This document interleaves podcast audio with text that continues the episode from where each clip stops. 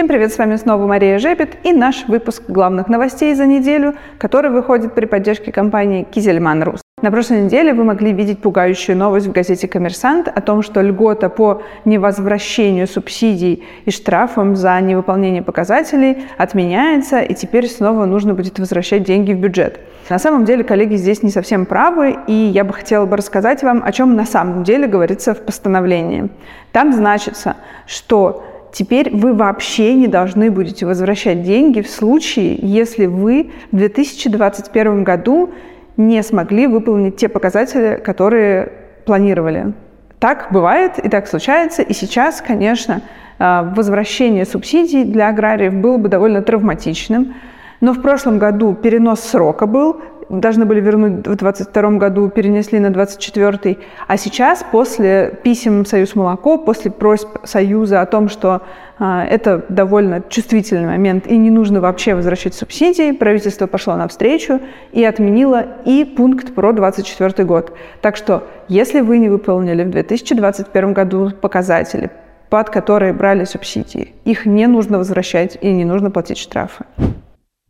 На прошлой неделе депутаты из Комитета Госдумы по аграрным вопросам написали жалобу в ФАС о том, что торговые сети ставят огромные наценки на молочные продукты. Если в среднем наценка по их данным составляет 40-60%, то на высокомаржинальные товары она может составлять и 100, и 150%.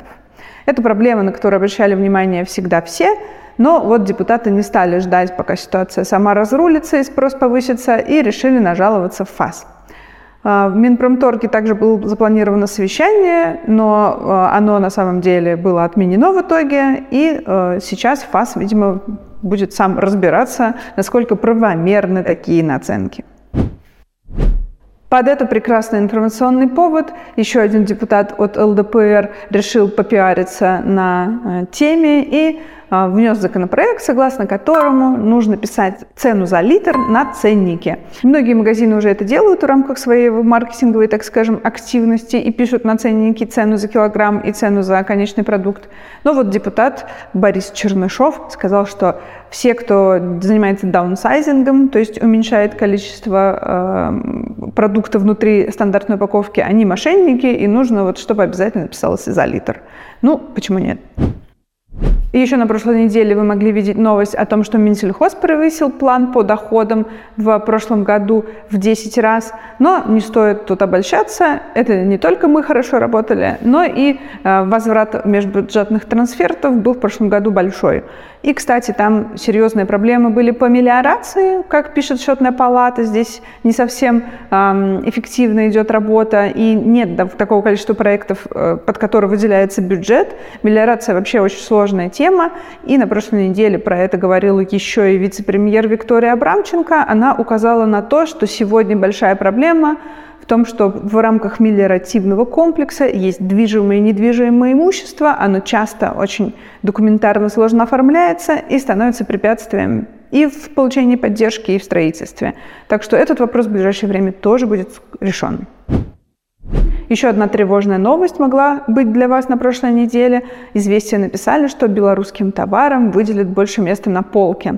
Но мы должны правильно читать эту новость. Там написано, что товарам, белорусским брендам, которые локализованы в России, будут такие же выделены преференции, как и российским. Я в молочной индустрии, честно говоря, не знаю, что за бренд может быть локализован, и еще в законопроекте непонятно, касается ли это сектора пищевки, поэтому паниковать пока рано.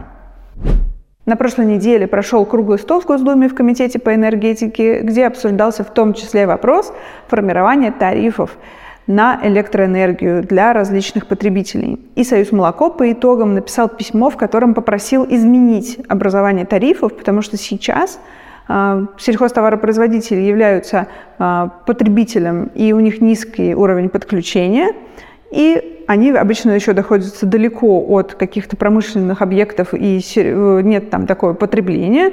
И в итоге высчитывается тариф так, что для нас энергия получается одной из самых дорогих и гораздо дороже, чем для промышленных предприятий.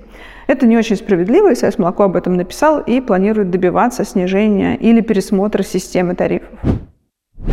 Ну а если вы не успеваете читать все новости про законопроекты, На этой неделе у нас вышел лонгрид по всем документам, которые были подготовлены за последний месяц.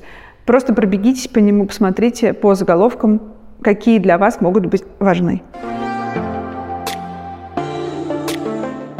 На прошлой неделе прошли торги GDT, тенденция к снижению цен сохраняется, цены на сухое цельное молоко на торгах снизились на 3% за последние две недели, объем торгов продолжает расти, он более чем на 7% вырос. Более подробно про индикативы почитайте по ссылочке внизу. Снижаются цены и на пальмовое масло. 694 доллара за тонну. Цена торгов в среду на малазийской товарной бирже – это на 3% ниже, чем прошлые торги. ФАО ООН также отмечает планомерное снижение цен на продовольствие. Месяц к месяцу снизились цены на 3,4%.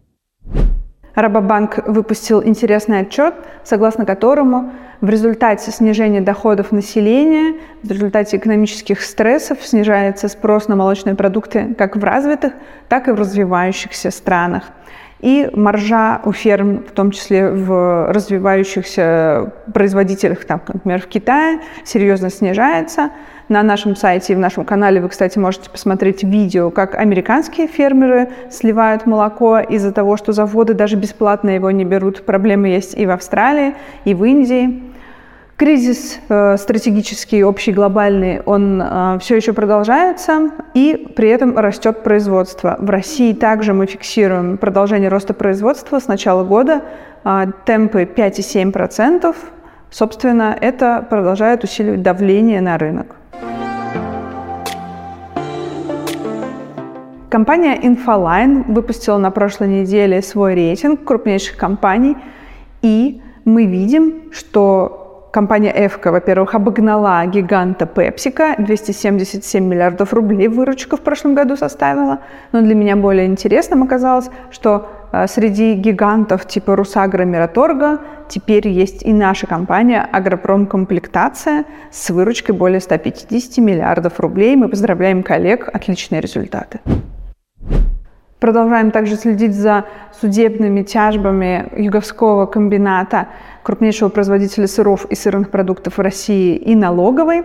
Из-за того, что продукты с ЗМЖ и без ЗМЖ считаются, облагаются разным НДС, 10-20%, а, получилось так, что налоговая заподозрила компанию в уходе от налогов, но э, Юговской пытается это оспорить. Арбитражный суд сейчас встал на сторону налоговой и оставил в силе решение по выплате со стороны Юговского еще 110 миллионов налогов, НДС и пений штрафов.